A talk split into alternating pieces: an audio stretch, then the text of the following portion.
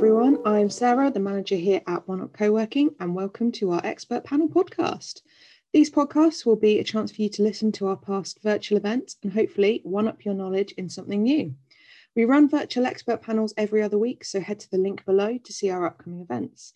This episode is around SEO for small business, and we had some really great panelists, including Alex Dewey, who's the senior SEO specialist at Liberty Marketing Limited, Serena Pearson, SEO and ASO manager at Kaizen Content Marketing Agency, and One OneUp's very own MJ, who's SEO and marketing executive at Domo Group.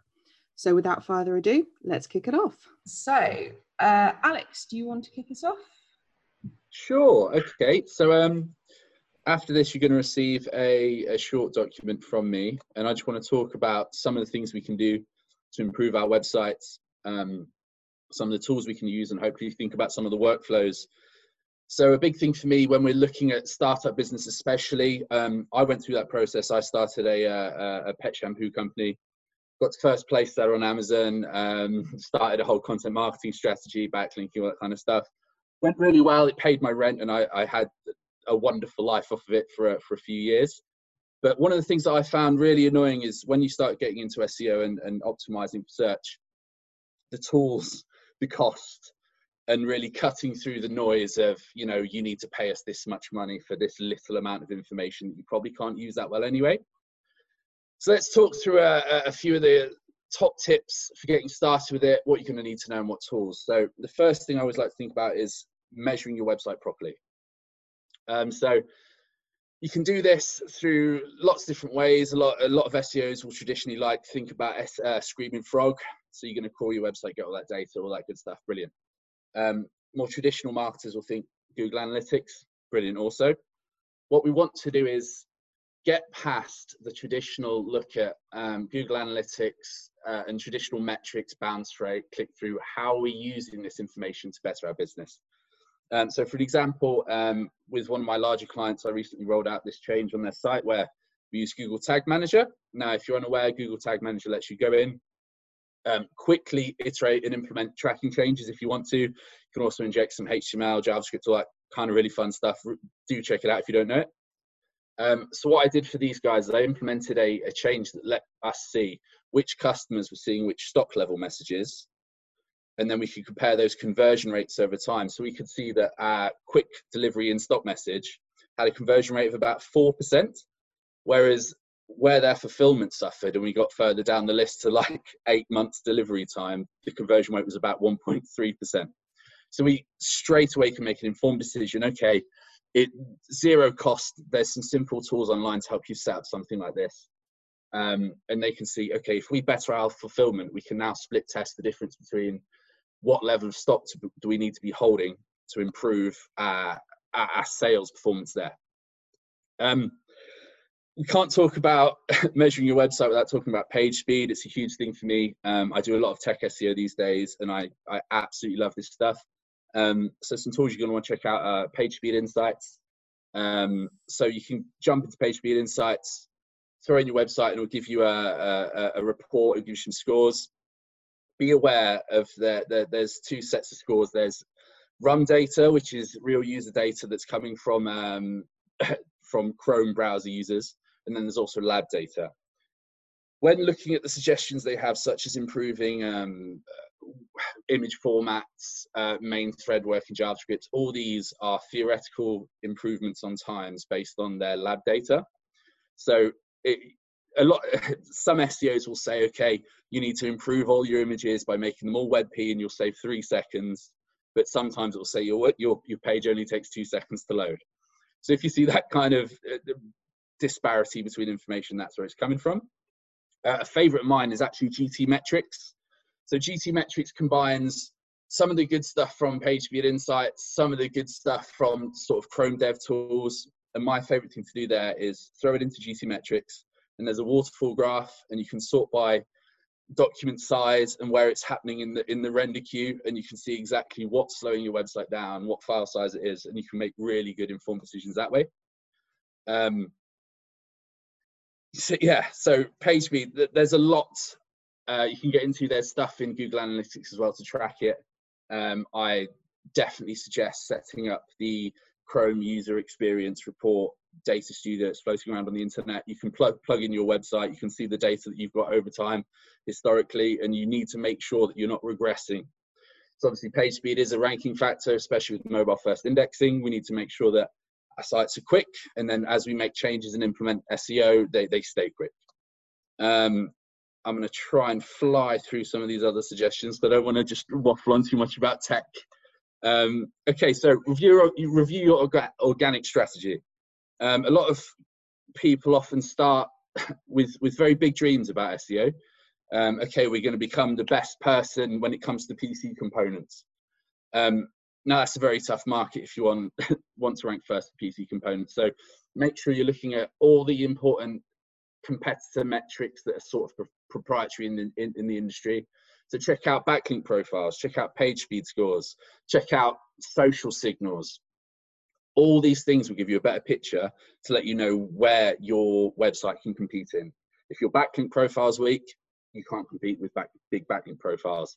If your backlink profile is strong, but your page is taking 25 seconds to load and it's 13 megabytes, there's no way that's going to rank on mobile because that is a bad user experience. Um, so always try to take a data driven approach when it comes to these sort of competition metrics.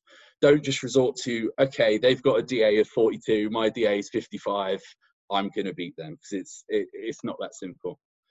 Um, one of my favorite things uh, bringing into the, the world of SEO is cannibalization. So you can use uh, Google Search Console. You can go in there. There's some uh, cool tools. My favorite tool for Search Console is its Sheets Analytics search analytics for sheets. It's in Chrome. You can throw that into Google Sheets, and what you can do is you can export 5,000 rows from your Google Search Console. Then you can run some wicked awesome analysis. Um, I use it for finding cannibalization. So we, with that, we can find where different URLs that we're ranking compete with each other. So if you're if you've got two different pages targeting the same keyword, they're going to compete and they're both going to rank weaker than if you had one consolidated piece of information with that, you can find these opportunities. Obviously, there's a lot of different strategies you'll have around fixing that. But the, the key point here is when you're getting started, you need to identify these issues so we don't carry them on going forward. Um, leverage leveraging modern search features is the next point I've got listed in my uh, my handout. Now, this is something that excites me a lot because um, as a startup, this is an area you can shine this is such a golden opportunity because in smaller companies we can be more agile we can be more reactive um, opportunities open themselves up we're often using better tech in the web stack so i see a lot of a lot of guys doing really cool stuff with like static site generators and gatsby and all this kind of really cool stuff that's all, all coming out now versus old clunky wordpress sites that we have to get away from um, so when I say leverage modern search features, I've included a link to the Google Search Gallery. Now, what we have there is all the different rich snippets that Google are adding, including the ones that are in beta. So some of the ones that are in beta are like the software app. Um, that there's, they're reintroducing restaurant carousels as well. So these are all things that we can use structured data to mark up, on our pages to let Google know that they can use these, these special features. And these special features often appear at the top of the pages. They can result in some zero uh, click searches and stuff like that. But it's it's something to be aware of when taking into account this strategy. But uh, a really cool workflow that I implement is using Visualping. So there's this tool called Visualping, uh, very Googleable, and you can set that up to monitor one page for free for a, for an entire month. So you can just monitor one page uh, ad infinitum and you could uh, set that up on the Google Developer Docs page. So instead of waiting for their newsletters and their conferences to say this feature has been rolled out, we're testing this in the SERPs, you can see straight away when someone push, pushes that code live to that page. So you can start planning your your rich strategy, your rich feature, your feature snippet strategy around the, the things as they're released. Um, it's it's really cool. It's really good to get ahead of that. Um, because it's always really embarrassing as an agency to have someone come to you and say, "Oh, this has come out and you don't know about it." So it's good to have both agency side and client side. But we've also found it's been great. Um, so I've got some larger clients who've recently applied to some of the beta programs for these new features, um, and it's just good to be able to have these these quick wins available to us. Um, let's talk about mobile first. So everything you need to be doing needs to be mobile first. It's 2020. Uh, everyone's got a mobile. Um, I guess that's quite a lot of privilege me saying that. A lot of us have a mobile, and and a lot of us have good connections. Google tests for bad connections on bad mobiles. So we need to make sure that what we're doing on mobile is slick. Um, so there's plenty of tools that that we can use to measure and track this, including the the Lighthouse scores, and we can see our mobile stuff in there. Um, the the thing that I'd like to shine a bit more light on here is uh, in Search Console. There's the mobile usability report. So in there we can see issues with with our, our mobile sites. Um, so click targets being too close together. Um, there's some a few other things. Text too small to read. Usability stuff. Um, this is great. It being in Search Console, it means we don't need to spend loads of money on some amazing audits. We can see it ourselves. We we quickly can identify which pages have issues and we can fix those and then we can have better results in the mobile index. Um, so I've it rolls into sort of my next point. We need to put users first. Now this is the fluffiest thing I'll say in the world of SEO because by putting users first, uh, how do we measure the return on investment of putting users first? What is putting users first? Um, the return on investment is is is a long term one. By putting users first, we want to improve conversion rates and future proof ourselves from um, algorithm updates. So, for example, the, the latest that we're seeing from the Lighthouse version 6, um, the stuff they were talking about uh, very recently on Web Dev Live, included some new metrics such as cumulative layout shift. Now, Google described this as visual stability, um, and there's a, an, an, amazing GIF where someone goes to click on a, a cancel button, and then due to a, a, a pop-up banner or something, it pushes the buy button down, and then you, you hit the buy button by mistake. Um, if we can take a look at our websites objectively and notice these issues before uh, they become measured and scored and weighted on in the SERPs, um, we can prevent a lot of the damage done by uh, you know these these big changes that get rolled out over time. So, for example, um, if we look at it on the the linking side, there was uh, big changes in the industry that meant people could no longer buy loads of links from link farms, and everybody that did this was penalised. In a similar way to on-site tech, if you're trying to force down like five different JavaScript libraries 20 meg payload size all into a, a 3G Motorola 5G or whatever they test on, that's a really bad experience. One, because it's going to load really slowly and you're not going to be able to do it and you can't even convert if you wanted to. Two, um, Google take into account data usage. Um, so if you're if your page, if you've got two pages and one's 20 meg and it loads in two seconds, do some very, very clever coding, and, and then the other one's only under 1.6 meg is, is sort of what I aim for on agency side. Uh, 1.6 meg's going to win. Julie, just because of that, um, the, the data that's required to download those packages on, on your website.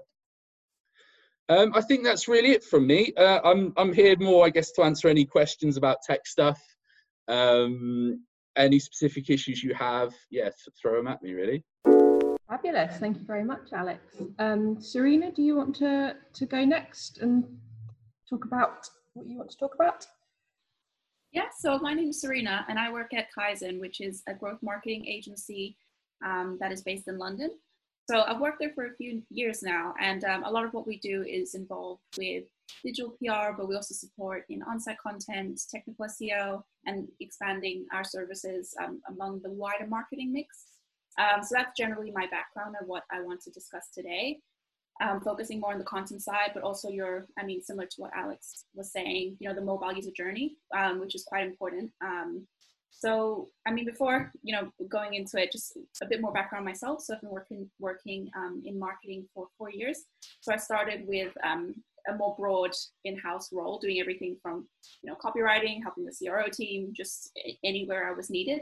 But I did you know, similar to Alex, quickly find love for the technical side of things.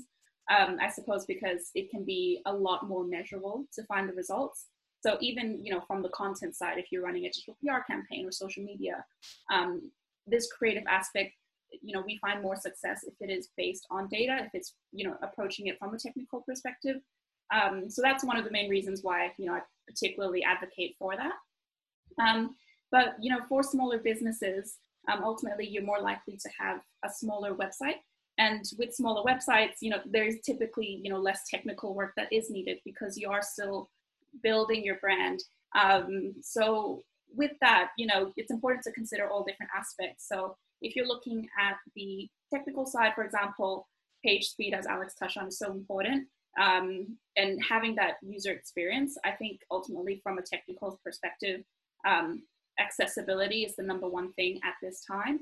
So to ignore uh, you know the global pandemic to ignore everything that's going on um, it i think is a mistake for your business. You need to factor that into everything including seo and so from an accessibility standpoint you know your website should be accessible anyway. But um, i think now is a good time for you to check you know go on your mobile phone because i think from an seo standpoint we're on our desktops quite a lot when we're working on websites so literally pulling out your mobile phone and seeing if you can access certain things. Also another tip is um, as an seo you're very familiar with your website. Even if you're a business owner you know where everything and anything is. And then that is maybe a barrier to entry for your consumers. So if you're living with someone you know your partner you know kids or anything who aren't seos that is an excellent opportunity to just give them the website and ask them to find something um, because the way they may interact with your website is completely different to what you do so um, ultimately, you should be doing what you should be doing anyway, um, which is making your website accessible, but just make sure to review that in that time um, from a technical perspective. And moving on to content, which I think is also important um, for this time. Um, I think at the moment, there are obviously quite a lot of budget cuts um, with, with Corona. there's a lot of slashed paid budgets, a lot of slashed PR budgets. And so it's important to make sure that you utilize what you have as well as you have. There isn't really the budget to be running these huge, large content campaigns, which we, we might want to do previously. Um, so, you know, creating a big interactive tool may not be on the radar for the time being. So you have to adjust um, your strategy, strategy to be a lot more reactive. Uh, the news space is changing week by week you know one week there's all these deaths then the next week there's a famine somewhere else. So um, it you know to to have a really long-term strategy on where you want to approach your um, offsite seo and build links it's not going to quite work for this period of time. So what we found to be really useful is to just be aware on twitter read the news every single day follow journal requests and see where your business can make that presence um, from an seo space so something as simple, um, if you're a business owner, for example, just providing a quote, something as small as that takes you 10 minutes, you know, getting in contact with the, with the journalist, you can just build a link that way. You don't have to overthink your offsite strategy and build something super elaborate. Um, it was just like Alex touched on. I think when we start SEO, we have a huge vision of what it would be, but just starting off with these little steps just to keep it going and maintain that um, maintain that relationship. Um, and also from an on-site content perspective, um, again, back to that accessibility. So similar with resourcing, we don't have time to, to you know, produce 50 different new pages on how to best use your product or, you know, long, long tail keywords. That resource just isn't so available anymore. So revisit what you have at the moment and make sure that, especially if you're in retail, your product descriptions are, are as good as they can be more and more people are spending time at home and so they, they have more time to browse. There's a lot of online shopping available. I've bought so many things i don't need in the past few months because i want to compensate for not going outside. Um, so for instance a skipping rope which is something i bought recently you know in that whole journey to purchase I looked at you know various brands. I looked at all the different product descriptions. Consumers have that time now to actually do their research when they're buying things instead of say on the train on the way to work. So um, making it good, you, you can't really afford to ignore that in this time because it can cost you a sale. Um, so that's really important. Um, and you know while your product descriptions, for example, at this time can be quite good. Um, it's missing certain elements. So again, if you're in retail, if you go into a shop, you might try on an, a, an item of clothing, for example, and you might notice that, oh, because of this particular material, it doesn't feel so good or whatever. That information isn't necessarily available in the product description. So it's important that you get your reviews on point. And from an SEO perspective, that this counts. This isn't a product team's um, job. You know, having a good review means that you can put good schema markup, and that's going to really improve your click-through rate. It doesn't have to be again a dramatic change. You can just contact your email marketing team or product team and ask them, hey, if they've purchased the product, ask them to review it. Um, so, and if they don't, try not bug them with it. I got way too many emails about, you know, reviewing the skipping rope. Um, so, you know, making sure you keep your customer at a good balance. Um, so, I mean, that's sort of in a nutshell um, how we've responded to the whole Corona situation. And also, we have to think a bit further. So once you know restrictions are lifted, we almost have to predict certain things and ultimately there isn't data for that um, you know we, we, we've never been in this global pandemic situation where we have all this google trends data we can have a look at so um, just being very aware of your customers and what they're looking for if possible and if you have the resource have those analytics implemented so again with gtm make sure you know where they're actually looking on the website because it's indicative of what their consumer trends might be later um, where there's just nowhere to measure that sort of data right now. Um, and I think that's sort of mostly it. Um, I also wanted to touch um, a little bit on apps as well. So if you're a business um, that has an app, you know, what can you do in this time? So um, a seamless customer experience is what we're always striving for. So faster page speed, easier navigation, you know, maybe sticky heading or something like that. Um, and that's something you can also transition smoothly into apps. So more people are staying at home, but that doesn't necessarily mean that they're going to be on their laptops all the time. There's still teenagers stuck in their rooms on their phones. You know, everyone's still on their phone, even though they're at home. Television television is on. There's a lot of screens. Um, so don't neglect the app perspective of it. Um, one thing you can do is Firebase indexing.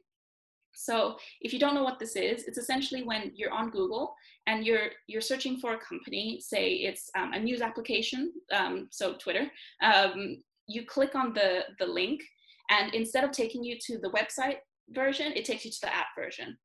And so um, if you don't have the app, it's no bother. You're not going to be you know bugging your users download the app now now now it's annoying for everybody um, but if they do have the app they can click on it and it takes them to the to the app. And then that's where you can you know retain user engagement and just making it a little bit more seamless. Um, so in terms of implementation times it's it's a little bit of time to implement. Obviously you need to go into xcode if it's an ios um, app or you know android studio and make some changes. But it doesn't have to be as difficult as it is. Ultimately in a condensed um, version you upload a file to your website to the root domain the second one is uploading some files to your app. And then the third one is validating it. That's sort of it in a nutshell. It's a little bit more complicated than that, but Google has really detailed guidelines on how to implement this. And if you're an SEO or ASO, it's something you can look into and really help out the resource and the development team because I'm sure they're also busy. Um, so I think that's that's everything um, that I wanted to cover um, from my perspective. Fabulous. That was really brilliant. Thank you. And MJ, do you want to, to talk about your stuff now? Yeah, sure. Um, let's see if I can share my screen because I made a fancy presentation for this. There we go. Can you guys see that? Awesome. So I'm going to be looking over my webcam because my screen is here and the webcam is there. So not trying to be awkward here. But um, basically, I made a bit of um, um, I listed a method on how to expand your reach during uh, this time because as well as you might be super busy, there are also some businesses that might have a bit more time because business is not as booming or is not going as quick as usual. So you want to expand your uh, your reach. Um, and you can do this with the ABC method. Um, and I'm quite a fan of that method myself. Uh, so as I said, you could have a bit more time. You want to draw more attention to your website. You want to share uh, the valuable information that you have as a business owner. Um, so where do you start? For this example, let's make it easy. I'm a guy who likes sneakers. You can see in my mirror there, there's a picture of a Jordan 11. There's a shoe I got married in. Love sneakers. So in this example, we're gonna start a sneaker blog. so you make a list of 10 keywords in your niche. So that's sneakers, Nike, Adidas, Jordan, sneaker care, storage, bloggers, art releases, the whole bunch. What you do then, you put all those keywords one by one into Google, but you put A, B, C after each keyword. And what you see, what will happen is Google is going to auto suggest certain searches that Google has found that come up more often or are very popular and you can take the interesting one out of the interesting ones out of there. So um, why do you want to do it? That's a good question well you find things that you might have never thought of so i went for sneakers and all the way when i came to the u i found sneakers under 100 which is a really interesting blog if you want to make um, it's a really interesting topic if you want to make a blog about sneakers because there's probably a lot of people looking for sneakers under 100 pounds sneakers you can wear to work, sneakers you can wear with the dress, wear without socks. Maybe you can wear to the, to your wedding. Who knows? Um, but also sneakers vegan. Like that sounds like a really interesting thing. The vegan community is is growing in the last few years. Uh, sneaker community has been growing in the last few years. Maybe that's a really nice correlation. You never know. But you take all those keywords and you put them into a list. So in this example, I just took sneaker and I put all the uh, long tail keywords that you get out of this in a list. And now you want to see how well you want to prioritize them. So which ones are the important keywords and which ones are the less important keywords. So you put them into Google Trends, which is a really rough sketch on how much um, something has been searched in Google. So over here, I put like five of my keywords in there and I didn't expect this, but sneaker vegan is super popular. So maybe that's a blog I want to start with and write about the things that um, what makes a sneaker vegan or um, what are sneaker vegan sneaker brands, uh, what are they made out of, how do they replace leather, um, stuff like that. But right now, I'm not sure what the intention is, but I know that the topic should be around this. Sneakers under 100 and upcoming sneakers are also quite steady in traffic. So there may be like more like um, sneakers under 100 could be like more like an evergreen thing. Sneakers under 100 for like in 2020, and then every year you give it an update. Think about stuff like that. Also, a tip: look for seasonality in those keywords. If you look at like sneakers in the winter, obviously they're gonna trend much more in the winter than they do in the summer, logically. But there might be some keywords in there that have a seasonality that you didn't expect, and then you want to time whether when you want to write your blog and when you want to release it. Um, so it links up with that growth that you see every year. So if you prioritize it, um, I just gave it a simple uh, ranking from 1 to 10, and Sneaker Yeezy got a 10 because um, lots of traffic really blew everything out of the water. Um, Sneaker Vegan followed after that, and the upcoming and under 100 got a score of 8. The rest is a little bit lower. Am I never going to write about those topics? I don't think so. I think there's still good things to have and things to write about, and it's definitely stuff that people have searched for. Um, but they don't have my top priority to write about right now. So now I know the topic, but I want to write the blog. So I kind of want to know what is ranking, how long are the articles, what do the articles say, and who writes the article. If I go back and I look at uh, Sneaker Yeezy, if I search for that, all I see is where to buy them, how to buy them, uh, what's the current price of a sneaker Yeezy, who is reselling them. And if I write a blog just to inform people or just to get like some traffic on it, then that might not be the best thing to write about. Even though it gets lots of traffic, it might might not be fitting the, the intention that I want to follow for my blog. So I look for sneakers vegan. And what do I find? Well, I find that most blogs are written between 2,000 and 3,000 words. They have a very clear problem. Um, they want to find out which sneakers are vegan and where can I buy them. The top sites have lots of images, Instagram links, and uh, they have lists. And there are no really big names in the top 10. With big names, I mean, there's no like um, Complex, BBC, um, Nike, Adidas. They don't have like big blogs written about it. So that from my first site, there could be a really good chance that I can rank on that first page. Obviously, what Alex said, have a look if you want to look like a bit deeper look at page speed how many backlinks they have have some data to work on the back of but in your first view i always look at like how many big names do i see in the list and that's kind of like my my guess if i have an opportunity to rank for this. So for sneakers vegan, I think I could have a good opportunity to rank. Um, so the word count, don't take this as as fact. Like if I write a blog of 4,000 words, it doesn't mean that I'm going to be automatically number one, but it gives you a good estimate like how beefy your content must be. Like a 500 page blog is probably not going to cut it in this list unless you have a fantastic backlink uh, profile and a super quick website and people are really engaged with your website and click through and watch everything and never go back. But that's a very rare instance.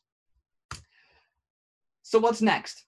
You made the blog, you posted it, you know it's all timing, you know people can find it in search. In my experience, it takes about six to eight months to get like a stable ranking. So leave it on there for a bit of time. Keep an eye on Google search uh, on the search console for the queries that people find it on, and maybe you can tweak your blog a little bit to match the queries. If it does really well on a certain query that you want to rank for that you haven't really thought about before. Um, but after six to eight months, I often find that it finds like a place and maybe it moves like three, four, five spots up and up and down very rarely. But uh, especially in the beginning when it's trying to find its spot in the ranking, it's bouncing all over the place. And Google is really testing if this content is working for you. So leave it on there, look on search results, results for queries, and you should be good. So that's a very basic, quick overlook on how to write content, what to write for your content, and how to get like a bit more reach for your website.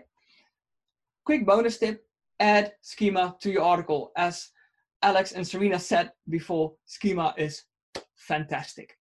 If you don't know about it, if you're new to this, Google it, search it. There's lots of stuff um, to read up on it, and it's it's quite easy to wrap your head around.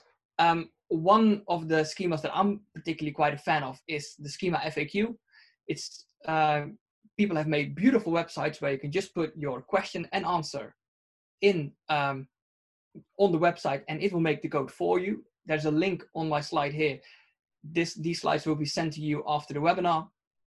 Um, yeah so you fill in your questions and your answers and you put it on your website and it basically gives gives you more screen real estate. And it kind of look like this. Um, so people so i look i searched here for uh, schema FAQ generator, found this page, and it, has, it normally will show the first three questions. Um, I expanded it and I show everything, but it just picks up so much of the search real estate.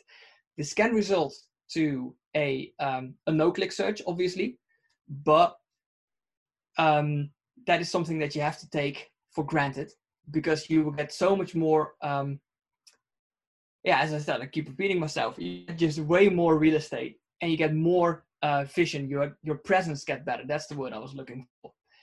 Um, and in your FAQ, you can even um, make the text appear so people will actually click on your website. So how much does a shoe cost? Well, a vegan shoe costs between 60 and 120 euros. In my blog, I have listed all the links with the best website for the best price. Have a look you can put stuff like that in there so people know, oh, maybe there's extra value in the content over there. But that was a really quick overview of um, how I would do. Um, I'm gonna stop my sharing right now on SEO and how to improve your reach. And I think we can go on to the Q&A now. Yeah, brilliant. Um, yeah, so I've got a couple of questions that come in. Um, so I think some of these have been touched on, but actually, if we could get sort of all the panelists' um, thoughts on it. Um, so, how do I find the right keywords for my niche? What tools can I use to find high volume keywords? Person says they've used SEMrush before, but what others are out there? So, feel free to jump in if you've got something to say about this. Um, I saw. Oh, sorry, we're gonna go, Alex. um, so for from what I find, um, it would, if you just use one tool, it gives you a really narrow view into what you need to actually create. So you should really be using a whole variety of tools. So Search Console is one, and then you have, you know, Ahrefs, SEMrush. Um, you can manually type it in, you know, the way that was touched upon. Um, another thing you can look at is, you know, maybe even scraping the SERPs. So seeing what sort of content's being written about there. Um, that's really handy is the frequently asked or people also ask section. So that's something that maybe a lot of tools won't pick up, but um, you should be touching anyway. And then also reading reviews i think is a good one because um, that's where a lot of the complaints usually come out. And so you tackle two things in once um, by looking at the content you can create from reviews and also helping your existing customers. Cool. I guess to add on to that um, keywords everywhere for me. Um, it's recently become a paid tool um, so a little bit more annoying but um, really great value. I'm not it, it's ridiculously cheap. And you'll get uh, something appended to the side of your SERPs. So you can see similar keywords, you can see search volumes, and you can export those straight into their sort of dashboard area. You can export that all straight into um, uh, an Excel document or a Google Sheet, however you want to handle that. And then, yeah, it's it's such a great jumping off point. Can also add to that. Um, there's a tool called Keyword Shitter, and it you you put in one keyword and it just goes for it. There's no search volume data, which is the downside. But if, if you want a big list of topics, it's really good. Yeah. Um, someone else has asked, uh, my website's load speed is showing up as really slow. Where do I start with improving my page speed? Cool. Um, so start with some of the tools I've mentioned. Um, throw your URL into PageSpeed Insights, GTmetrix, um, uh, there, there's more tools available as well. Look uh, objectively at what the recommendations are. for using PageSpeed Insights, be very aware that their lab data results aren't going to give you accurate timings. Um, a common one uh, a lot of people face is stuff around images. Um, implementing the, the, the latest gen image formats is great. Can be a bit annoying from a dev resource point of view. Um, so to get around that, I'd recommend using a, a CDN like Cloudinary. Again, that's got paid and free tiers. Uh, but with that, you can uh, use sort of their URL API to offer the, the image at the correct resolution, compressed. Um, that's a really great way to start. Another thing, make sure that um, you're serving the least amount of JavaScript and dynamic, especially when it comes to like tracking that you can get away with. So a lot of uh, people I've worked with just throw like hot Hotjar straight on the site across the whole site. Yeah, has really bad page speed implications. So if you're using that, try and limit it to a page that you're wanting to track. Like, don't just throw it everywhere. Um, and that's the same with sort of any uh, real user user data tools. Um, avoid them as much as you can, unless you need to prove a point, really. Yeah, like just get rid of all the WordPress plugins that you don't use. Yeah. And, and take, take it easy on the pixels too. Mm. That's that's a big one. Um, there's a tool I also want to add. Uh, Pingdom has I've, is really good next to GTmetrix. If you just Google page speed tests, those are the top ones that will come up. Um, and and as Alex touched on earlier, there was the Web Dev Live um, you know conference online yesterday, which is available to everyone. It's three hours discussing how you can optimize your page speed. So if you really want to get into it from a dev perspective, you can. Um, and also, one thing that does come up quite a lot is images. So um, you can install certain plugins. Um, you know, some plugins uh, work better than others, but you can install certain plugins which will optimize your images for you. And then with the um, and a recommendation that keeps coming up for me for PageSpeed Insights is um, serve images in next-gen formats. Um, that will that won't work for all websites. So there was a website I was working on, and that was a primary recommendation from the tool. But discussing with the developer, they have a lot of traffic from other search engines and other browsers which don't support WebP. So it's about checking your analytics to make sure you know where, where your traffic is coming from. So um, don't just trust one tool. Uh, do your research on that. Hmm. Excellent. Um, someone else has just asked, where do I start with external link building? And what would you suggest for a beginner? Yeah, um, so something that I touched on um, a bit earlier. Um, it was similar to what I was saying, um, how you don't need to build a huge elaborate campaign. It's about making sure you're, you're present in the space over time. So even if you're creating, you know, small tweets, say, for example, um, in, in your whole digital marketing and social media campaign, staying consistent and um, not being afraid to ask for a link. So if you do get a mention uh, from another you know publication, just email them. It it you know it doesn't it's not a big ask. You, you know you've given them a useful piece of information. They they you know they're likely to link back to you. Um, one key point we find in order to build links is having unique data sources. So it doesn't mean you have to do a whole bunch of research into a certain area. But say you have, you know, a small survey which you've commissioned, or you have an employee who works for your business who's building their brand, you know, having your own unique angle from it incentivizes people to build links for you. And I think that's a key difference between traditional PR and digital PR and link building. So um, I'd say those are the main my main tips. I would say if you're um, a local business too, reach out to local news sources, um, local um, newspapers, bloggers, um, just people who are near you because they would love to like talk about the new thing in the neighborhood. Um, I've worked for on the side I do a bit of marketing freelancing too, and I've seen that work really well for like new barber shops, um, local cab companies, stuff like that. Um, just things that that look like the the neighborhood is growing and developing and businesses are flourishing. That's what people like to like brag and write about about the neighborhood. Small businesses yeah. like to help each other, so they're likely to do that to help you out. And there's there's a lot of opportunity as well. Um, I found specifically within sort of B two B stuff um, suppliers and customers like reach out to the people that you already have relationships with build those relationships and just see you know is there anything that you can help them on? Is there anything that that they might have some insight on that you're working on? Um, leverage what you already have within your network. Is so, so powerful. Excellent. Um, and one here which um, how do i get my mobile app to appear higher in search results on Google Play. Um, I know Serena, you sort of touched on apps a little bit. Um, if you've got anything else to sort of say about that? Mm the approach is sort of similar to um, you know Amazon like SEO sort of, which Alex will know all about, I'm sure. Um, so you with a with an app listing, there's only so much you can do with the space. You've got the title, the subtitle, and the description. There's bits more like the the logo and things like that. So um, the approach is similar to optimizing an actual website. Are your keywords in there? Um, is it easy to read? So that's a really big part of mobile um, app listings. Can you read it? If it's a huge block, of text telling your customers why your brand is so incredible, it's not going to appeal.